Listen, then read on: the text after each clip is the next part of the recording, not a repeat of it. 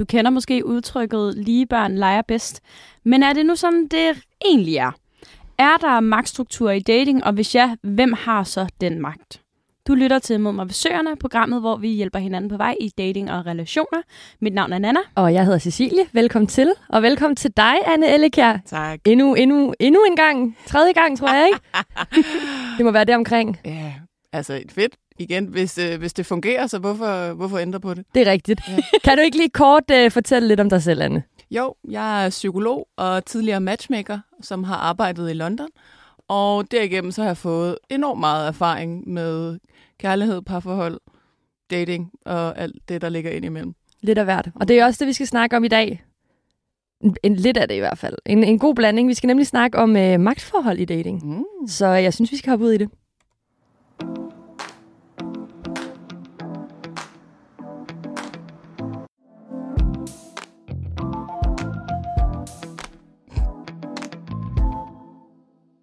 Måske har du været på en date, hvor det var uklart, hvem der skulle betale. Eller måske har du engang imellem været i tvivl om, hvem der skulle skrive først, når man fx har matchet med en på en dating-app. Hvis du har oplevet noget af det her før, så er du helt sikkert ikke alene. Og derfor så prøver vi at gå lidt mere i dybden med de her magtstrukturer, som kan være i dating, men måske endda er lidt usagte ofte. Anne, jeg tænker, hvis man kender til den her sådan lidt stereotype tanke om, at det er mandens job at invitere og betale og sådan noget, er der så egentlig nogle regler omkring det, eller er det bare en dum gammel norm, som vi ligesom alle sammen efterlever? Umiddelbart, så jeg vil ikke sige, at det er lige så meget en regel, som det er sådan en konstruktion, som vi selv har været med til at skabe, som bygger på sådan et biologisk, evolutionært element, netop i det her sådan helt tilbage fra tidernes morgen, som vi egentlig bare har bibeholdt af en eller anden grund, og så at mange af de ting, altså mange af de her strukturer og normer, som vi ser inden for dating, det er baseret på baggrund af det. Så det er noget, der hører med til den gang, nu er det meget stereotyp, men kvinden var i køkkenet, tog sig af børnene, manden var ude at arbejde.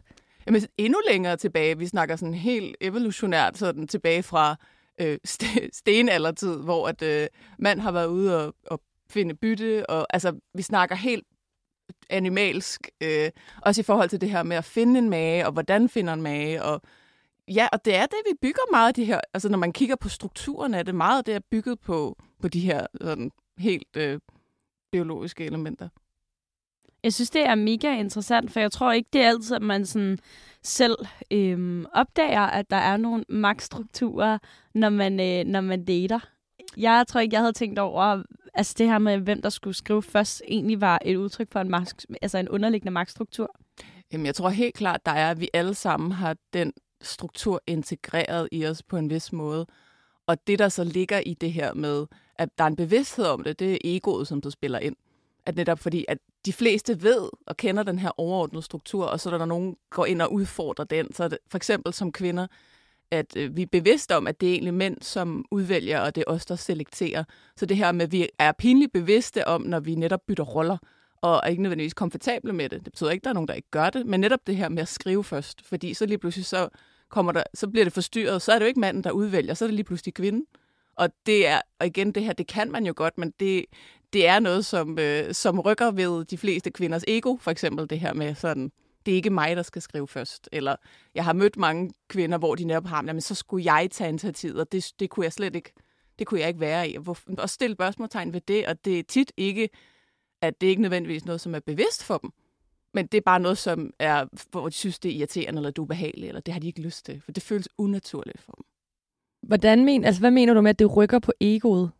Jamen, netop det her med, der er ikke nødvendigvis nogen grund til, at de ikke tager initiativet, så det er ham, der skal det.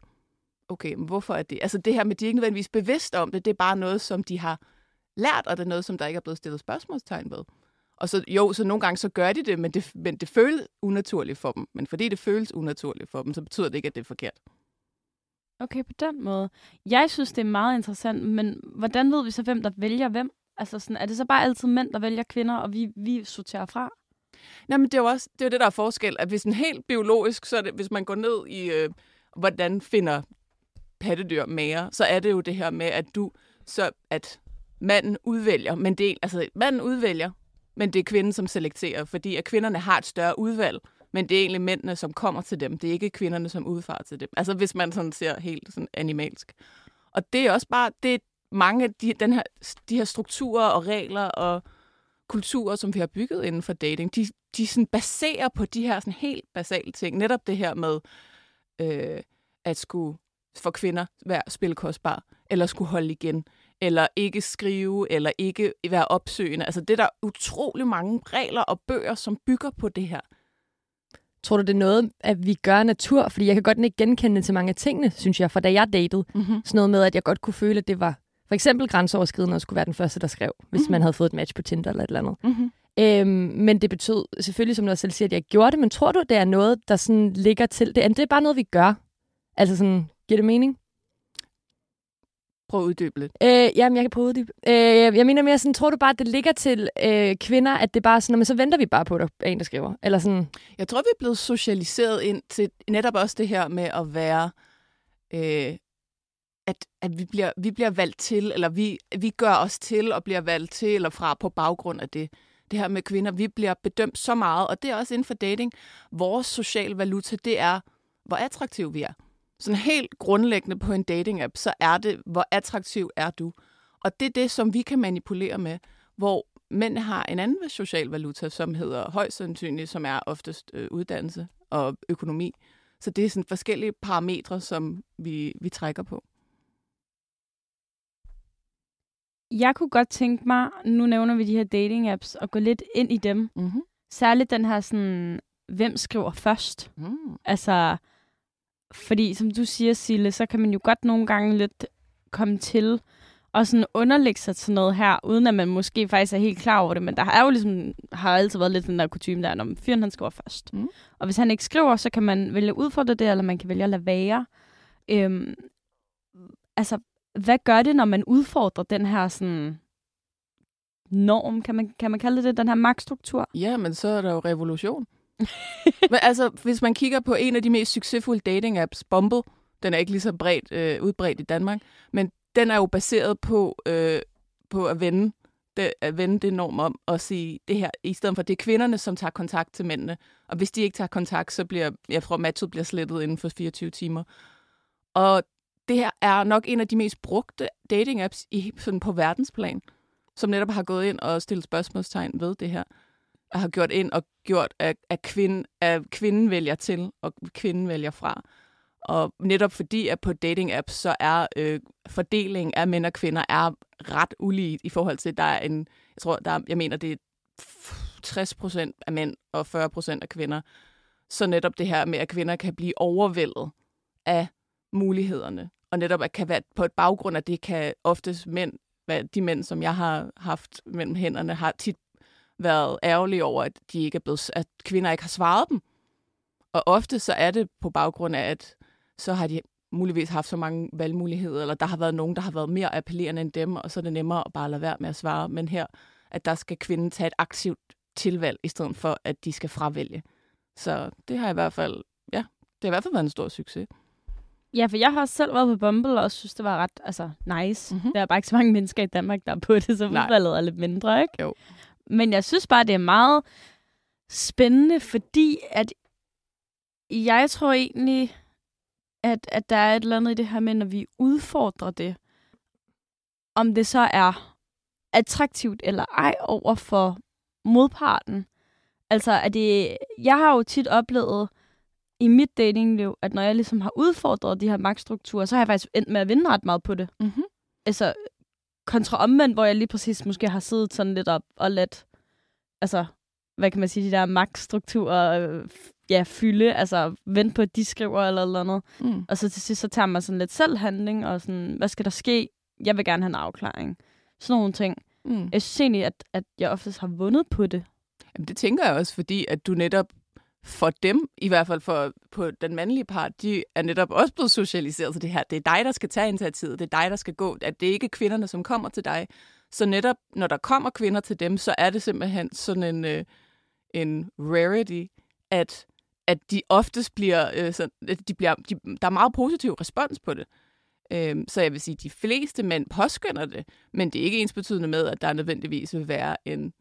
at der kan være en... der kan komme noget op at køre. Ja, en connection eller ja, en connection. Men jeg vil da sige helt klart, at der altså i forhold til at komme... Fordi det der også tit, at mænd, i hvert fald de mænd, jeg har snakket med, er, at de er simpelthen så trætte af at blive afvist. Altså sådan, de har sådan en afvisningstræthed, at netop fordi de er, at de når til et punkt, hvor de går ud, og de møder folk, men de får afvisning, de bliver ghostet, de bliver ignoreret, og så når man til et punkt, hvor nu orker jeg det ikke lige en periode, så de ender med ikke at måske opsøge kvinder. Og kvinderne, de tager udgangspunkt i, jamen grunden til, at de ikke opsøger mig, det er, fordi de ikke er interesseret. Og det er ikke nødvendigvis overhovedet tilfældet. Og mændene, de bliver afvist, fordi at kvinderne har så mange valgmuligheder, eller hvad? Ja. Eller der kan være så mange forskellige selvfølgelig grunde til, at de bliver afvist. Men netop det her med, at ofte så har kvinder bare utrolig... Altså, det kan være... Altså, de fleste kvinder er du over gennemsnitlig på sådan en skala, hvor forhold til, hvor attraktiv du er, så har du mange flere tilbud, end mænd nogensinde vil have. Og det gør at lige pludselig, at det er bare sådan, set på det skala, så virker det unaturligt for, hvorfor skulle kvinden skrive til mig, for du har så mange andre tilbud. Men igen, det er jo noget, som er ved at blive revolutioneret. Det synes jeg er dejligt. Hvordan kan vi ellers ændre på det her? Hvad skal vi gøre? Det er et godt spørgsmål. Man kan jo også sige, om der er et problem. At der altid vil eksistere en eller anden form for asymmetri. Og så kan man sige, kan man vende den om og så sige, hvis det så bliver normen, at kvinder skriver, så kan der komme en anden utilfredshed. At der vil altid eksistere asymmetri i dating, fordi vi er to forskellige køn. Ikke fordi jeg siger, at det ene er bedre end det andet, men der vil aldrig være fuldstændig ligevægt, fordi vi bare ikke er. Men okay, så der er faktisk ikke nogen, der har magten? Vi har forskellige magtparametre, tror jeg på. Der er forskellige måder, vi kan bruge magten på. Hvad vil magtparametre sige? Jamen, i forhold til, hvad kan man trække på? I forhold til, hvad er din valuta inden for dating? Og det, hvis man kigger på studier, så oftest det er kvinder. For kvinder, så er det i forhold til, hvor attraktive de er. Og for mænd, så er det deres social status, og det kan være uddannelse, det kan være job, eller hvad end, og deres økonomi. Det er det, kvinder kigger mest efter, og omvendt. Ja. Okay, så det er ligesom det valuta, vi bruger, men hvad er så målet? Jamen, det er jo så det er jo forskelligt, det er i forhold, så er det også dating, folk dater jo for alle mulige forskellige grunde. For nogle, kan man sige, nogle mænd, de går ind og søger, de vil jo egentlig bare gerne have den her kontakt, at have den her kvindelige kontakt og date, og egentlig bare være i nærheden, at de fleste mænd, de går netop efter de her positioner, de her stillinger, de søger, de vil gerne have de her magtpositioner netop, så de har en større tilgængelighed af kvinder, i hvert fald kvinder, som de finder attraktive. Så det er også en måde, de ved at kravle op i det sociale hierarki, så har de også adgang til nogle kvinder, som de måske ikke havde adgang til, hvis de ikke var der. Det skal vi også snakke lidt om senere. Så det er lige en teaser i forhold til magtpositioner og så videre med uddannelse og økonomi.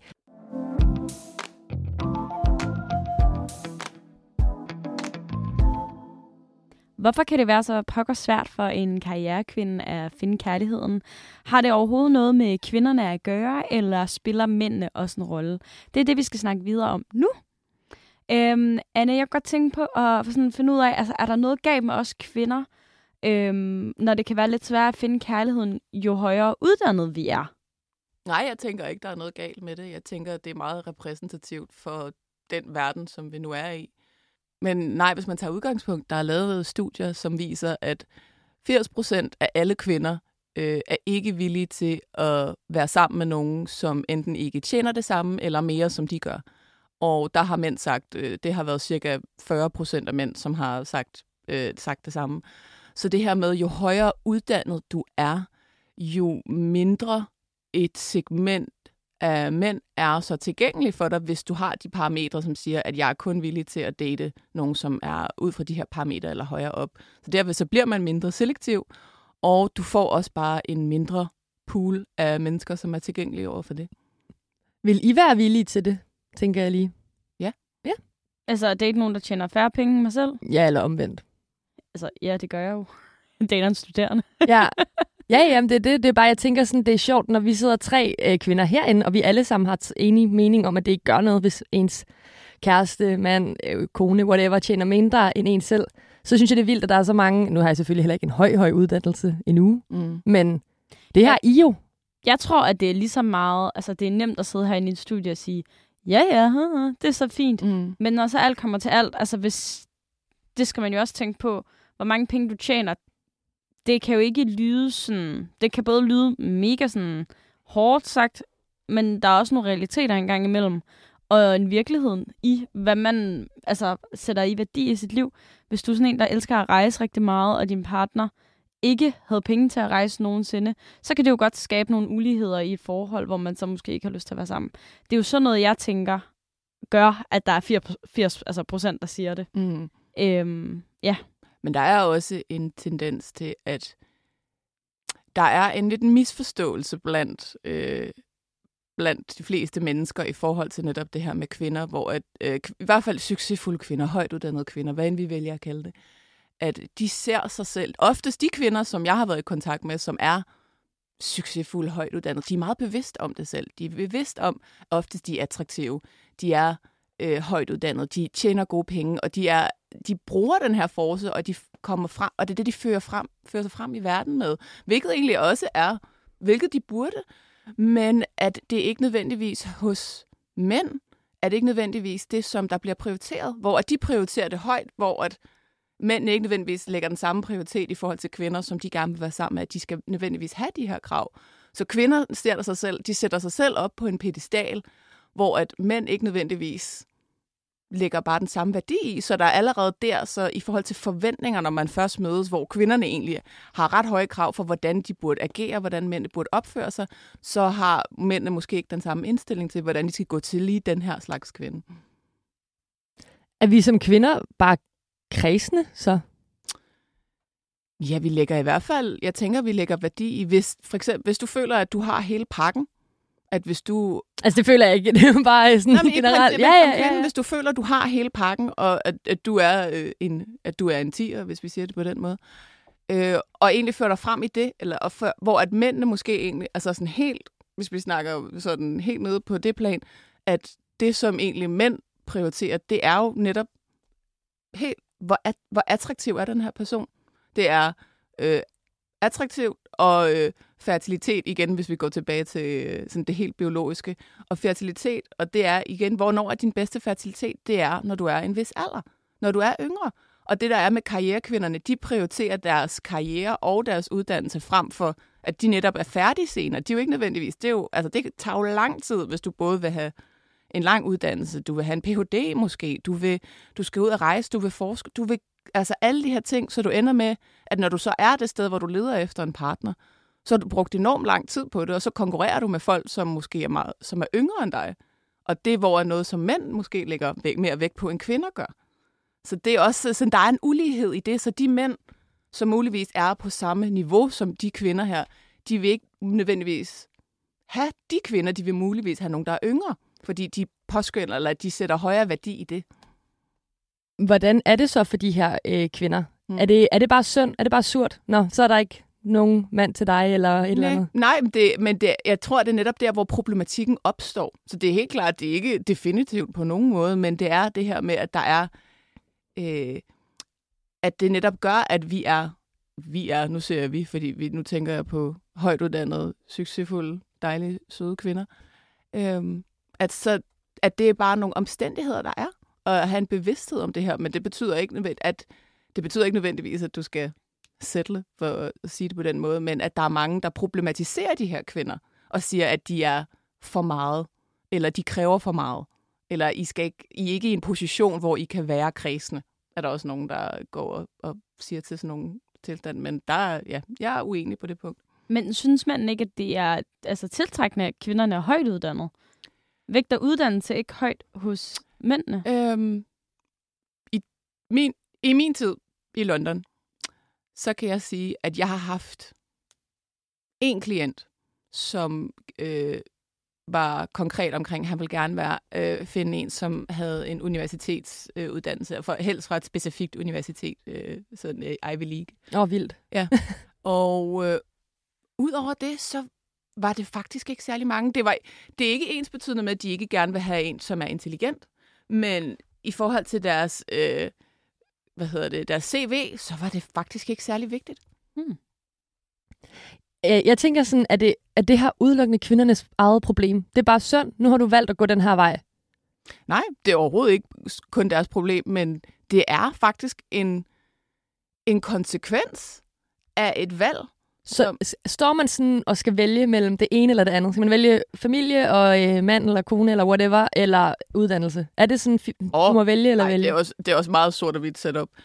Men netop det her med, hvorfor... Jeg tænker, det som der er med det, hvorfor dukker den her problematik op? Og det er jo, altså det er fordi, den går ind, og der er den er lidt modstridende i forhold til... 80% af alle kvinder kæmper om cirka 20% af alle mænd, som er tilgængelige inden for, hvis man snakker dating. Og så omvendt, så de 20% af kvinder, som så er tilbage, det er den, som de resterende 80% af mændene kæmper om. Så der er en ulighed. Og med netop det her med, at man ser meget sort-hvidt, og det bliver... Men måske også det, der er i gang med, at der bliver revolutioneret, fordi vi har som kvinder, har vi aldrig haft så mange valgmuligheder før. Men så bliver vi på samme måde begrænset så meget inden for dating, hvis det er, fordi at netop der er de her regler, som vi så stramt skal forholde os til, for at kunne finde den rigtige partner. Men nu ved jeg ikke, om det er bare mig, som kvinde i 20'erne, midt-20'erne, som jo jeg konstant får at vide, er det nu, jeg skal lave nogle børn. Mm. Altså, og jeg er nok meget karriereorienteret, og meget bevidst om, at børn nok er noget, jeg helst ser i midt-30'erne, og ikke i 20'erne på nogen som helst måde. Men jeg kan godt mærke, at også fra andre kvinder, for det ligesom ret hurtigt stukket ind i hovedet, at det er noget, jeg ligesom skal til at overveje nu. Altså, jeg tror bare, jeg bliver ret tit sådan spurgt, hvorfor skal jeg ikke lave nogle børn nu? Og det synes jeg jo egentlig er sjovt, fordi at når jeg snakker med mine drengvenner på samme alder som mig selv, de bliver aldrig spurgt til børn på noget som helst tidspunkt. Men jeg får konstant at vide, at jeg har et biologisk ur, der tækker, og livet er ikke slut efter, du får børn. Du kan sagtens stadig gøre karriere, og din dutten og bare sådan... Men det er sjovt. Igen, så kommer vi ind på de her med biologien, ikke? Hvad er vores parametre i forhold til hvor attraktive vi er, og hvor attraktive vi er, har også noget at gøre med vores alder, og vores alder har noget at gøre med vores fertilitet. Så netop det her med, når du er i den her alder, du er i din prime, du er biologisk, så er du klar. Så udnyt det. Så det er jo igen, det er den gængse tanke, hvor det er jo ikke mænd, de skal jo opbygge den her, hvad kan man sige, deres karriere. De skal have de skal op ad den sociale rangstige, de skal opbygge den her økonomi. Så selvfølgelig bliver de ikke opfordret til det samme, fordi at de bliver ikke bedømt på de samme parametre, som vi gør. Ej, det er en virkelig fed måde at se det på, synes jeg. Jeg er bare træt af at blive dømt på de parametre. Altså sådan, jeg kan mærke, at det er sådan, igen. Ja, men altså sådan... nu snakker vi også, at det her, det er noget, vi alle sammen kan være enige om. Det er noget, som er helt overordnet. Så er der altid alternativer. Der er altid alternativer til det overordnede. Det er egentlig bare, nu går vi ind bare og opridser. Hvorfor er det, som det er? Og hvordan er det egentlig, det ser ud? Så kan vi altid gå ind og udfordre det, men vi er nødt til at have en accept af, hvordan er tingene, som de er lige nu, for at kunne gå ind og ændre på noget. Men nu siger Nanna det der med, at og jeg har også oplevet det mange gange, typisk, man bliver spurgt om det der, men nu må det snart være på tide, at du skal have børn. Og jeg er altså kun 24. Mm-hmm. Altså sådan, slap af. Mm-hmm. Hvad bliver mænd typisk spurgt om, tænker jeg? Fordi jeg føler sådan, om de flyver bare igennem tilværelsen, alt er fedt, alt er nice, dyt, skal ikke rigtig, det er måske også meget overfladisk at se på det. Mm. Men sådan, er der nogle ting, de bliver spurgt om? Ved du det? Jamen altså, nu kan jeg jo ikke tale af egen erfaring, men ud fra... Det, du har. Ja. Ud fra mine klienter, som jeg har haft, at der er enormt meget pres. Altså, de føler sig meget presset på andre parametre. Det er i forhold til forventninger. Det er i forhold til, at hvem de burde være. Og netop også det her med og deres identitet. Og netop det her, som noget, som jeg har haft meget inde på livet, er oftest mænd. Og det her med sårbarheden. Det her med, at som mænd... at de føler, nu havde jeg en specifik, som følte, at jeg går rundt med en maske på til hverdag, fordi jeg ikke nødvendigvis kan udtrykke den samme sårbarhed, som kvinder muligvis kan, og det bliver ikke fremmed. Og så det her med, at nogle gange kan jeg føle, at jeg er palle alene i verden, fordi at jeg ikke nødvendigvis, vi bliver ikke socialiseret til at fremme det her med vores sårbarhed og vores Og det her med, at vi kan fejle, der er ikke lige så meget plads, der er ikke lige så stor maven, som der muligvis er for kvinder. At det bliver i hvert fald mere, jeg vil ikke sige, om det bliver fremavlet, men at det er mere anerkendt. Så ja, der er pres på alle, der er pres på alle sider. Det er slet ikke, det er ikke kun den ene vej. Jeg føler bare altid, der er mere pres på kvinderne. Men det er nok, fordi jeg er det. Det er jo, fordi man selv oplever det. Ja, det er det. Ja. Der oplevelser, der er jo helt klart, og der er jo... Det er, men det er også det, der er en asymmetri. Der er en asymmetri i forhold til, hvad vi går igennem, og vi vil aldrig måske nødvendigvis have en hel forståelse af det, men vi kan prøve at udligne den. Og det er jo det, vi gør på alle mulige måder. Vi prøver at udligne, så der kommer mere balance, men at det nogensinde bliver fuldstændig ligevigtigt, det... Men er den her asymmetri så et problem? Det kommer jo an på, hvem der anskuer det. Altså, det kommer netop an på, er det et problem for dig, netop det her med, at jeg skulle skrive til nogen på en dating-app. Nej. Er det netop så stort et problem for dig, at du ikke vil kunne finde kærligheden, fordi at du nægter simpelthen at skrive til folk? Jamen jeg tror ikke, at der... Jeg tror ikke, nu snakker jeg også for mange. Jeg tror ikke, det er, fordi man nægter det. Mm-mm. Man er bare opdraget og vant til, at... Det er ikke, fordi jeg er opdraget til, det er sådan, men jeg ser sådan ud og kigger på andre, og får sådan informationer derfra at finde ud af, når det er sådan her, det fungerer. Yeah. Og så bliver man ved med, så det er jo ligesom det, der kommer til at ske hver gang. Det er rigtigt. Og så bliver det ikke rigtig ændret. Men så kan du også stille spørgsmålstegn i, er du der, hvor du gerne vil være i processen? Hvor lang tid har du ledt efter kærligheden et stykke tid, og fungerer det for dig på den måde, som du gør det nu? Og så netop ved at vide, okay, det her, det er hvordan overordnet de fleste ting kører, men kører det for mig? Fungerer det for mig? Og det gør det jo, for nogen gør det, og nogen gør det ikke. Så det er igen det her med, er det et problem? Er det et stort nok problem for mig til, at det er noget, jeg vil ændre på? Ja. Jeg tænker sådan i forhold til det her med uddannelse igen. Nu spurgte jeg også om det tidligere. Mm-hmm. Er det mændene eller kvinderne, eller hvem det nu ellers kunne være, der er problemet her? Skal der være en, der er et problem? Jamen, det er jo igen det. Er det et problem? For det er jo lige så meget kvinder, som føler... Det er jo også i forhold til, at de føler, at de vil gerne have den her... At de har brug for en partner, som er på samme niveau eller højere. Det her med, hvorfor, så det er jo også en måde at stille spørgsmålstegn ved. Hvorfor kan vi kvinder ikke gå ind og udfordre det narrativ omkring, at det her med, at det er manden, der skal... At manden skal... For hvilken forskel gør det? Gør det der kompatibel på alle mulige andre områder i livet? Eller er det baseret kun solid på dit ego? Det her med at skulle... At fordi at så er manden brødvinderen. Men jeg tænker også sådan... Det er fordi du... Og nu ved jeg godt, jeg siger problemet meget, eller sådan, ikke? Mm-hmm. Men nu har vi snakket meget om det der med, at det er kvinderne, der bliver nødt til ligesom at... ikke lave noget om i den forstand, men ligesom sige sådan, men okay, men nu prøver jeg ligesom at udfordre den her tanke, jeg har om, at jeg har ikke lyst til at date nogen, der ikke er højt uddannet eller et eller andet omvendt. Men jeg har også læst en del forskninger omkring sådan, at der også er en del mænd, der ikke har, altså der finder det intimiderende og grænseoverskridende at skulle date en kvinde, der er højere uddannet end dem. Hvad med de her mænd? Mm-hmm. Og hvad er det, du mener, de her mennesker? Altså sådan, det er jo også sådan... Jeg ved godt, I siger, at man ikke må bruge... Der skal ikke være nogen problemer eller noget. Men nu bruger jeg lige det ord igen, for jeg kan ikke tænke på andet. Min hjernekapacitet er meget lille i dag. Men sådan i forhold til sådan... Nu er der kvinder, som godt vil date, have en højt uddannet, men der er også mænd, der virkelig finder det intimiderende. Og så skaber det jo også en ubalance. Hvordan kan man ændre det? Hvordan kan man være sådan... Det er alle, der må prøve at ændre noget. Har du nogle råd til, hvordan man kan gøre, eller...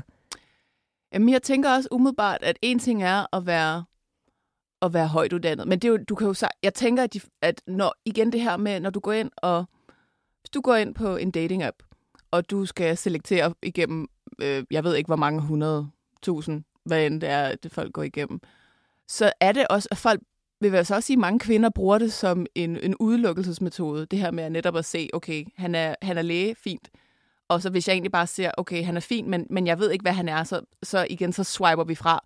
Så netop bare det her, det er også en måde at selektere på, sådan en hurtig, det er ikke nødvendigvis, fordi vi kender personen, men det, hvis der står to mennesker, og den ene er højt andet, og den anden ikke er, så er der bare en tendens, jamen så er der bare mere incitament til at tage den, fordi jeg ved, det er det eneste, jeg ved. Så det er også bare en hurtig måde at selektere på, fordi om jeg tager udgangspunkt i, så er vi mere, ens. Så har vi mere til fælles. Det er jo også en ret overfladisk måde at tænke på. Men jeg tænker også mere sådan, bliver der ikke også endnu færre mænd til de kvinder, som både har svært med at settle down med en, der er lavere uddannet end dem, men samtidig med, at de her mænd også finder det intimiderende? Så er udvalget jo mikro. Jamen, det er jo det, der bliver problemet, at der kommer flere, heldigvis, at der kommer flere kvinder, som er så højt og succesfulde, der topposter. Det er jo fantastisk. Men at det her med, at det betyder ikke nødvendigvis, så kommer der ikke flere hyperambitiøse mænd, eller der kommer mænd, som nødvendigvis kan toppe dem. Så det her med poolen, altså poolen bliver fyldt op, men det er ikke nødvendigvis, for der kommer flere mænd, som kan udpræstere dem. Men så netop også kan det gå også ind, og det kan også skabe en usikkerhed i, ligesom så mange andre områder, så kan vi kan blive intimideret af det, vi ikke har, eller det, vi ikke tror, vi er. Så hvis du ikke af forskellige grunde ikke har måske valgt eller kommet ind på en uddannelse, og så kan det være intimiderende, fordi du ikke kender til det. Det betyder ikke, at det, altså igen, det er ikke en intelligent test, og hvorvidt du kommer ind på universitet eller ej. Du kan sagtens være mere intelligent som cykelsmed. Det er ikke der problematikken ligger, men netop det her med at kunne se ud over sig selv, og den her rigiditet, som der kan ligge i, hvad der er berettiget til mig, fordi jeg er af den her uddannelse, eller jeg er så og så attraktiv, så fortjener jeg det her. Nu siger du i forhold til sådan noget der med, også med intelligens, og det er lige meget, om du er cykelsmed, eller om du er læge, eller hvad ved jeg. Hvorfor tror du, det er, at vi vælger efteruddannelse så? Status. Er det vitterligt bare det, at så kan du ende med at sidde med en dum snegl, som er læge, men til gengæld så er det status? Jamen, altså... Tror du, man hellere vil settle down for det? Jeg ved, der er mange kvinder, som finder det betryggende. Og det, der ligger i status, det ligger jo egentlig bare i en måde. Det er lige så meget som det samme som økonomi, at det er fordi, der ligger en sikkerhed, og der ligger en stabilitet i det. Men hvis de her kvinder i forvejen selv er højt uddannet, og godt kan i forhold til økonomi dække sig selv, og en anden, hvis det skulle være, hvorfor er det så stadig så vigtigt? Det er en emotionel gardering, at jo mere stabil, om det så er økonomi, om det er emotionelt, det er i en partner, det er oftest det, vi søger. Det er stabilitet og sikkerhed. Og det er en signalværdi. Det er, der er en stabilitet, der er en sikkerhed ved at være sammen med mig, fordi at jeg netop har XYZ uddannelse. Og det er egentlig bare, og det er sådan helt, hvis du går ned og siger, hvem vil jeg danne partner med? Hvem vil jeg have en familie med? Så er det sådan nogle parametre. Og så netop også, ja, i forhold til din status. Der er utrolig mange. Og igen, det er en af de ting, som måske ikke alle vil indrømme. Fordi at det netop, hvis du sidder og bliver spurgt, kunne du godt finde på at date en, der var ja, men når det kommer til realiteten, så er det tal ikke helt tilsvarende. Tror du, at det vil ændre sig lidt i forhold til kvinder, der godt vil have højt uddannede mænd? Jeg tror, jeg ved, at dem, som jeg har sat op, og nu snakker vi i forhold til matchmaking, at kvinderne er meget, de er meget rigide på deres krav, eller det var de i hvert fald, nogle af dem var. De vil ikke give sig. De vil ikke give sig, indtil at de, nogle gange, så kunne de tilfældigvis møde en person ude for arbejdsregi. Og så faldt, altså indtil de møder en person, som er rigtig for dem, som de føler er rigtig, så er det lige pludselig, så er det der, det giver mening. Okay, så det er det her, jeg kan få uden for, hvis jeg egentlig tillader mig at være mindre rigid, hvis jeg giver en lille smule slip. Så det er også fuldstændig person, i forhold til kontekst om person, at tit, at de har måske ikke nødvendigvis mødt nogen, som de har. At det er bare deres egen erfaring. Jeg har ikke tidligere mødt nogen, som jeg har haft erfaring med, som jeg har kunne passe med tidligere. Men det er ikke ens betydende med, at det ikke kan ske. Må jeg egentlig godt spørge jer, om I har I nogen, det er måske også lidt strengt, men har I nogen uddannelser, hvis personen I aldrig ville kunne date, hvis personen kom derfra? Tror I det? Nej. Jeg har aldrig mødt det. Nej, heller ikke her. Nej. I har ikke en uddannelse, hvor I bare tænker, nope. Eller ikke en uddannelse, men måske et eller andet... Nu sagde du selv cykelsmed. Det er ikke, fordi jeg skal smide cykelsmed under bussen, men sådan... Det er ikke måske bedemand, bare fordi jeg synes, det er sådan en omgang med lig og sådan lidt. Ja. Men det er, fordi min mor altid sådan... Hvis jeg en dag skal have dit arbejde, så tror jeg, jeg vil være bedemand. Og det er også lidt et uhyggeligt job. Ja, men det er også, fordi jeg ikke selv har lyst til at håndtere lig. selvom at det er et meget smukt arbejde, tror jeg. Selv de der, det tror jeg vil have lidt underligt med i starten, men altså, jeg tror ikke, det er noget, jeg decideret vil vælge nogen fra på. Nej, og det er jo også, men det er jo også vores privilegie, når vi er ude at vælge. Vi kan jo egentlig vælge til folk, så det, om det giver mening eller ej, det er jo så en anden sag, men vi kan vælge til folk til og fra, om det så er fordi, at du synes, det er lidt ulækkert, eller hvad end det er. Jeg vil bare ikke med på arbejde, det må jeg bare sige. Ja. Fair nok. Tag din kæreste med på jobdag. How to. Ja. Hvad med dig, Anne? Det er ikke fordi, at man behøver at have det. Jeg ved heller ikke, om jeg har det selv, men jeg var bare lidt nysgerrig på, om... For nu sidder vi selv og snakker meget om det. Nej. Jeg har også selv i mine yngre dage, jeg var sammen med en ekvadorianer, som ikke nødvendigvis kom med mange midler. Så det vil jeg sige, at det, igen, det er det er kontekstbestemt. Jeg tænker også meget, så nu kan jeg huske, jeg har snakket, også det var da vi var yngre også, en del med mine veninder omkring sådan noget der med, om det er ret sexet for eksempel at være tømrer eller murer eller sådan noget. Og det er jo ikke en høj uddannelse. Nej. Jeg tror, det ændrer sig i, hvilken aldersgruppe man er i. Helt klart. Men er det ikke også, nu ved jeg ikke, nu kan det også være, at jeg misforstår det lidt, Anne. Det kan være, du måske kan klare det sådan lidt op. Men en lav uddannelse er jo heller ikke nødvendigvis altid lige med en lav løn. Nej. Vel? Altså. Nej, ikke nødvendigvis. Men der er jo der, hvor status kommer i spil. Ja, det er så der, hvor statusen så mangler. Ja, okay. Så det er kombinationen af at have økonomien og statusen, fordi at, ja, jeg mener skraldemænd, de kan alligevel... At de tjener kassen. Jamen, det er i princippet, de tjener ret meget, men det er ikke, men det gør de jo netop, fordi at man ved, det ikke nødvendigvis er et statusjob. Men for at kunne lokke til, så er det derfor, så har de den løn, som de har. Og så, ja, men det er jo ikke nødvendigvis... Men jeg tænker ikke nødvendigvis, at det har den samme effekt, som hvis du skrev, at du havde en anden uddannelse. Så. Ja. Men det er sjovt, fordi jeg har nemlig en veninde, der har en kæreste, der er VVS'er. Mm-hmm. Og der er jo rigtig stor mangel på VVS'er, mm-hmm. og i særlig håndværkerfag, så vidt jeg har forstået, mm-hmm. så har det også meget at gøre med, sådan, at det ikke alle håndværkere, hvad kan man sige, stillinger og sådan noget. Altså VVS'er, det lyder jo ikke nødvendigvis super sexet. Men de tjener faktisk sindssygt mange penge i øjeblikket, fordi der er mangel på dem, så de kan selv sætte deres løn ved deres mestre og firmaerne og sådan noget. Så der er lønnen, men statusen mangler jo sådan lidt et eller andet sted, hvis man er til det der med sådan, det skal være en lang videregående uddannelse. Så det er jo lidt svært, fordi man ved jo heldigvis aldrig, om folk er lavt lønnet. Mm-hmm. Altså, det ved du jo ikke, ved du kigger på nogen. Nej. Der kan jo være nogen, der sidder og er sindssygt gode til at forhandle deres løn også. Ja, så det er jo et eller andet sted, så det er jo også bare synd, men det er jo også en begrænsning for sælger for sig selv. Altså igen, du udelukker en masse mennesker ved egentlig at sige, jamen, det er fordi du har en idé om, at måske, at muligvis, at de har mere til fælles, eller I har mere til fælles på baggrund af det. Altså igen, og så er der måske, det kan måske også have noget at gøre med, at så er du bare mindre tilbøjelig for at gå ud og være åben. Fordi at du igen, der er en vis rigiditet i det. Og selvfølgelig skal du have nogen, som... du føler, at du skal have den kærlighed, som du føler, at du fortjener. Og sådan er det for alle mennesker. Men netop med de her, med jo flere krav, du sætter op, jo mindre fleksibel er du bare over for et andet menneske. Og så skal du også tænke på, når du så møder et andet menneske, og et parforhold med et andet menneske, så er rigiditet ikke nødvendigvis det, som er allermest opfordrende til at have et godt parforhold. Så igen, måske også tænke lidt fremadrettet. I forhold til, hvor meget hjælper det mig? Hvorfor har jeg behov for? Og det er ikke, selvfølgelig skal man være ambitiøs, og du må gerne, selvfølgelig må du ønske dig alle de her ting, men netop have en bevidsthed. Hvorfor er det, jeg ønsker mig det? Er det fordi, at jeg ønsker en kærlighed, hvor vi begge to kan blomstre, og vi kan være partnere, og vi kan have et godt liv sammen? Eller er det fordi, jeg egentlig gerne vil have en guldstjerne i bogen? For at kunne sige det, at jeg har en... jeg har en advokat, jeg har en læge, jeg har en iværksætter.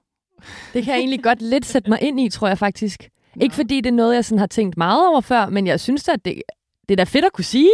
Eller sådan, forstå mig ret, ikke fordi, at altså Morten, min kæreste, han er bare, og det siger situationstegn, ikke fordi han har en rigtig fin uddannelse for konservatoriet og sådan noget, men han underviser bare børn i musik. Mm-hmm. Hvor jeg sådan, det synes jeg bare virkelig dejligt, mm-hmm. eller sådan, det er rart, at han kan det. Hvor jeg måske nogle gange, og det er noget, jeg lige har tænkt over nu, sådan før han har tænkt sådan, okay, hvis jeg har kørt på Tinder eller sådan noget, så har jeg nemlig nogle gange været sådan, okay, men han er læge. Ja, det er meget nice. Mm-hmm. Men jeg er ikke selv højt uddannet. Altså, jeg er i gang med at tage min bachelor, så selvfølgelig har jeg snart universitet, ikke? Ja, det er jo det. Men heldigvis er det jo ikke noget, jeg har valgt ud fra, kan man sige. Men jeg kan godt lidt sætte mig ind i det. Ja, men også nogle af de igen, hvis man kigger, nogle af de mest succesfulde mennesker i verden har ikke nogen uddannelse. Altså, jeg mener Richard Branson, som er ejer af Virgin Airlines, nok en af de rigeste, men han er dybt ordblind og har ikke og har knap nok kommet ud af folkeskolen. Så det er også det her med at ikke nødvendigvis altså se på mennesket, hvad de kan udrette i form. Nogle gange så kan, hvis du tager en længere uddannelse, du kan nogle gange også blive så konform, fordi at du bliver altså undervist inden for visse parametre, og så netop det her med, at nogle gange, hvis mennesker de er en eller anden, har en ambition, og det kan være, at folk kan gå fra at være iværksætter, til de kan have en virksomhed om 5 år, som bliver solgt for 20 millioner. Altså, så igen, det er det der med at igen komme ud af rigiditeten. Du kan godt nok, muligvis godt finde det, du ønsker, men at måske det kommer i en anden pakke. Og det betyder ikke, at der er nogen, der skal gå på kompromis. At alle skal have, altså alle skal have, hvad de vil have, men måske, ja, som vi sagde, lige overvej, hvorfor er det lige det er så vigtigt. Jeg synes også, det er meget sjovt. Jeg hører tit fra min mor, som er sygeplejerske, sådan noget med i forhold til lægerne, som jo er højt uddannet, og virkelig skal have en høj status derinde og sådan noget, ikke? At de er meget, de er ikke så sociale. Altså du ved, sådan, så tit, så hænger det måske også sammen. Det er måske også meget stereotypisk, jeg tænker nu. Men når man tænker over det, også når jeg selv har været ved lægen og sådan noget, så synes jeg da altid, at det er tit, når man møder sekretæren, at det er lidt mere menneskeligt, og når du kommer ind til lægen, så er det meget sådan, ja, du har det og det og det videre. Altså du ved, sådan, der er ikke rigtig noget, ikke fordi der skal være small talk, men det er meget svært sådan at skabe en relation, eller hvad kan man sige? Giver det mening? Fordi at, altså det ved jeg ikke, det er også bare noget, jeg har hørt, ikke? Altså sådan, jeg sidder bare derhjemme og spiser, og så siger min mor sådan, ah, men lægerne er tit, altså det er tit sygeplejerskerne, der går ind og gør det der omsorg, og altså giver sådan kærlighed, eller hvad man kan sige. Mm-hmm. Så jeg tror også nogle gange, at det er også bare min teori, så tror jeg også tit, at ved at man går efter noget, der er lidt lavere uddannelse, eller hvad ved jeg, så får du også tit nogen, der er mere sociale, eller sådan, eller er det bare mig? Jeg tror, at der er så meget, altså folk, de fleste bliver opfordret til at søge ind på uddannelse, så du får simpelthen så bredt et spektrum af mennesker, at det er svært at kunne definere, om nogen er, selvfølgelig vil der altid være nogen, som er mere eller mindre introverte, men jeg forstår godt din bagtanke. Ja. Men jeg tænker da også, at ja, at jeg har også mødt utrolig mange dybt utilfredse bankers og tech-fyre i London, som egentlig et eller andet sted er dybt utilfredse med, hvad de laver, og arbejder alt for mange timer om ugen. Men fordi der ligger den status i det, som der gør, det er egentlig deres motivation for at blive, frem for at det egentlig er, fordi de er glade for, hvad de er i, og hvad de uddanner sig som. Det synes jeg bare er vildt, man sætter det foran sit eget velbefindende. Ja, men netop for at kunne tiltrække de kvinder, som de gerne vil have, og kunne have de materielle goder, som vi har. Så igen, det er en motivation, det er bare ikke noget, som driver os. Bliver man så nødt til at lægge lov på nogle ting? Altså bliver man nødt til at sige, for at jeg kan få det her, bliver jeg nødt til at blive det her? Ja, men det er jo ligesom så meget andet. Du er nødt til at gå på kompromis med et eller andet. Ja, det er jo rigtigt nok. Jeg tænker, Anne, inden vi hopper videre til nogle lytterspørgsmål, generelt alt det her med mænd og kvinder og alt andet i sådan dating og sådan noget, er det et ligestillingsproblem med de her uddannelser og sådan noget? Jeg vil ikke nødvendigvis kalde det et ligestillingsproblem. Jeg vil kalde det en svær sandhed i noget, der er repræsentativt for vores datingkultur. Og jeg vil ikke nødvendigvis sige, at jeg vil ikke kalde det et ligestillingsproblem. Jeg vil bare sige, at det er sådan datinglandskabet ser ud lige nu. Og der er noget, men igen hver gang der er noget undervejs, så vil der altid komme noget op i oprør. Så det tyder på, at der er noget, som bliver revolutioneret, men det er svært at sige præcis, hvor den retning tager. Det kommer måske stille og roligt. Ja. Ja. Tak, Anne. Jeg synes, vi skal hoppe videre til at høre fra jer lytter, for vi har nemlig spurgt ind til nogle af jeres historier omkring det her på Instagram.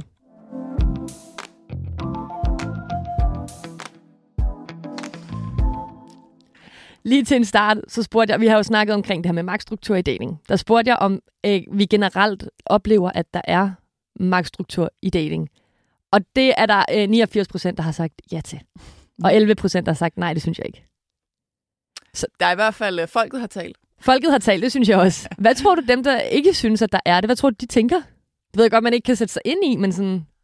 Jeg tænker, at de har agency og autonomi til egentlig at gøre, hvad de vil, og de ikke nødvendigvis føler, at der er nogen, der stopper dem, eller at der er andres mening, som gør, at de siger til og fra, hvilket egentlig også er sikkert et rart sted at eksistere. Ja, Jeg spurgte også om, hvordan den her magtstruktur i dating så opleves. Mm. Og der er en af vores lytter, den her synes jeg faktisk bare var meget sjov. Mm-hmm. Der er en af vores lytter, der skriver, det med at fyren gerne vil betale, når man er ude at spise. Og så skriver hun, når jeg gerne vil betale frokost eller andet, så tager min kæreste tit mit kort, så det ligner, at det er ham, der betaler. Det oplever jeg også tit, at veninder oplever. Mm. Skriver hun, ikke? Hvad synes I om den? Er det hende, der så ender med at betale? Det er hende, der står hver gang, at hun så siger, jeg vil gerne betale den her gang. Aha. Så tager han kortet og siger, okay, men så ligner det stadig, jeg betaler. Ja.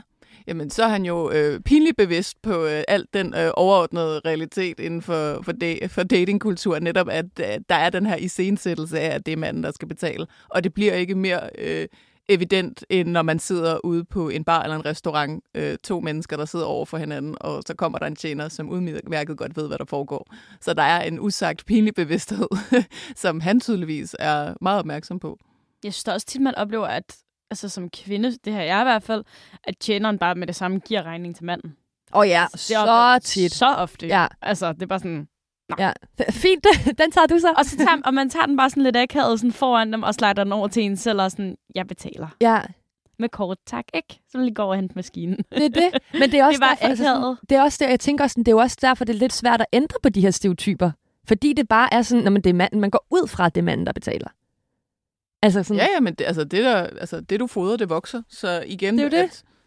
Hvis du gerne vil ændre på det, så er det jo netop det, som du siger, jamen så hiv regningen til dig og insister på, at det er din tur, hvis det er det, du vil. Ja, det kan man lige så godt bare gøre. Jeg har til gengæld ikke råd til det, så det er fint nok, hvis det bliver sådan for mig. Der er en anden lytter, der skriver, jeg har altid lyst til at skrive først og whatever, men føler, at det anses som anmasende. Mm. Men er det ikke mere en usikkerhed i personen? Jo, men det er jo netop det, som vi også snakkede om, at det ligger jo i egoet. Det her med, at jeg vil ikke anses som værende.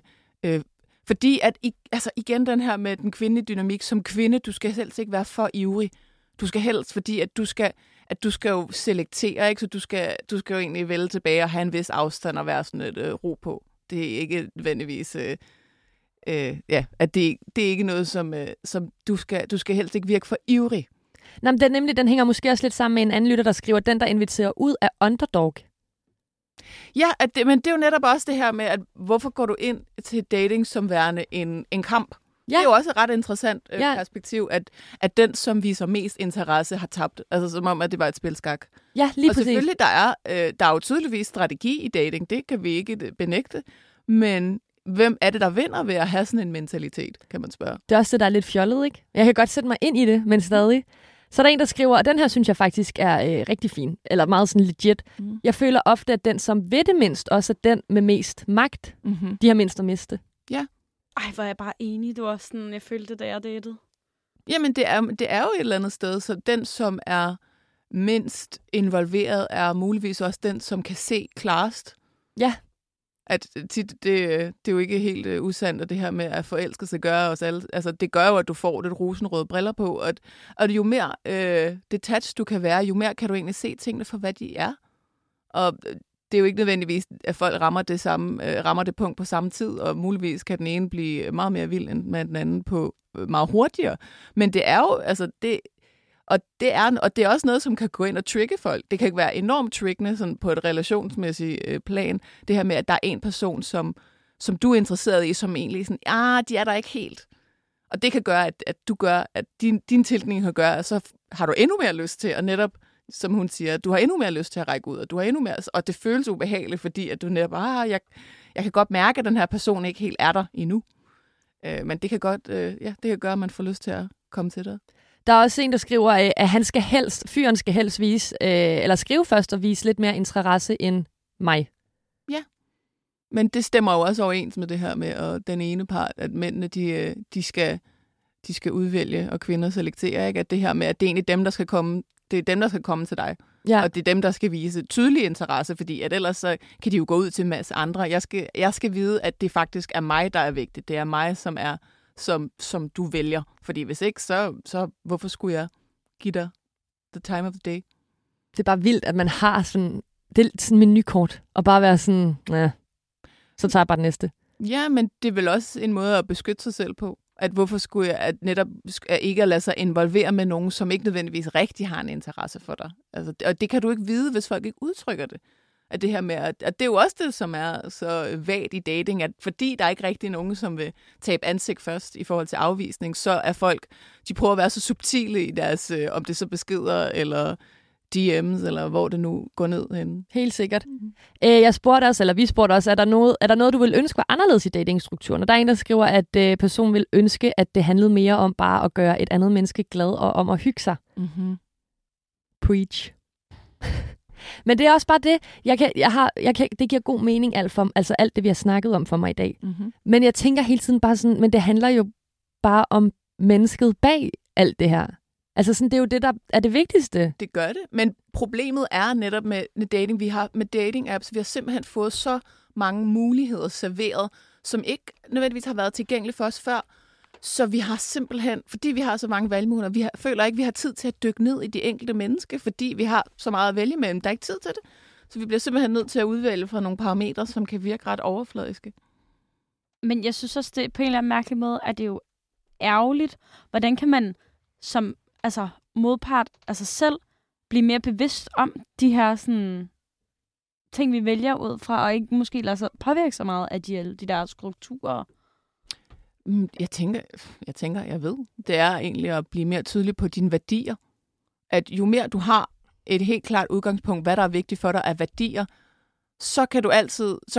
det vil du kunne finde i forskellige mennesker. Det er ikke nødvendigvis afhængigt af, at du er en vis uddannelse i forhold til hvilket, hvad du kan have, være højt uddannet og have rådne værdier. I hvert fald for hvad der betyder noget for dig. Så det er helt klart noget, jeg vil anbefale folk at være tydelige om. Hvad betyder noget for dig i et parforhold? Og være stensikker på det. Og så netop at have nogen skriver lister, nogen har nogle faste no-goes. Og, det er i hvert fald noget, som kan hjælpe med egentlig at selektere på baggrund af mennesker frem for, og din rigiditet, som vælger fra på grund af status eller... Vi kan også lige hurtigt lave sådan en lynrunde, for det sidste, vi spurgte om, det var, om der er nogen, der har valgt fra på grund af deres uddannelse. Mm-hmm. Og der er 55%, der siger ja. Nå, okay. Det er over halvdelen. Det er over halvdelen, 45% siger nej. Ja. Vi har ikke spurgt på, hvilke uddannelser det var, der gjorde. Nej, ved vi jo heller ikke nødvendigvis, om det er mænd eller det er kvinderne, der har sagt det. Nej, det er nemlig det. Vi har spurgt ud, hvorfor at uddannelse er vigtig eller ikke vigtig hos sin kommende partner. Mm-hmm. Og der er, nu kører jeg lige hurtigt igennem, fordi vi er ved at run out of time, mm-hmm. Men der er en del, der har skrevet, jeg føler mænd, der laver uddannet, prøver at hive ned og nedgøre mig på grund af det. Tydeligvis ikke den rigtige mand, hun har været. Nej, det er også det. Ja. En anden skriver, uddannelse og titel er ligegyldigt, men passion er vigtigt. Enig. Det har ikke det store at sige. I Danmark har vi alle muligheder for at få en uddannelse. Det er jo også rigtigt nok, men det kommer jo stadig ind på, at man skal være passioneret i det. Mm-hmm. Undgår stor ulighed i løn og rare fælles interesser. Og det kan jeg godt sætte mig ind i. Mm. Ja, det er jo også, men det er jo så det, som du sagde, at hvis man har interesser, hvor det kræver en vis økonomi, så er det jo selvfølgelig ikke særlig, så er det jo ikke rart at skuffe den anden person ved at sige, jamen det kan jeg ikke, eller det har jeg ikke mulighed for. Så ja, det ikke. Helt sikkert. Ja, forståeligt. Anne, vi når ikke mere for den her gang, men det var mega dejligt at have dig med igen. Nej, det er altid godt at komme tilbage. Det er dejligt at have dig her, og tak til dig, der har lyttet med. Du har lyttet til Mød mig med søerne. Vi laver alt muligt andet inden for vores Instagram tit og ofte. Du kan lytte med i radioen, og ellers så kan du lytte til podcasten hver tirsdag, når den udkommer. Vi snakkes ved på et andet tidspunkt.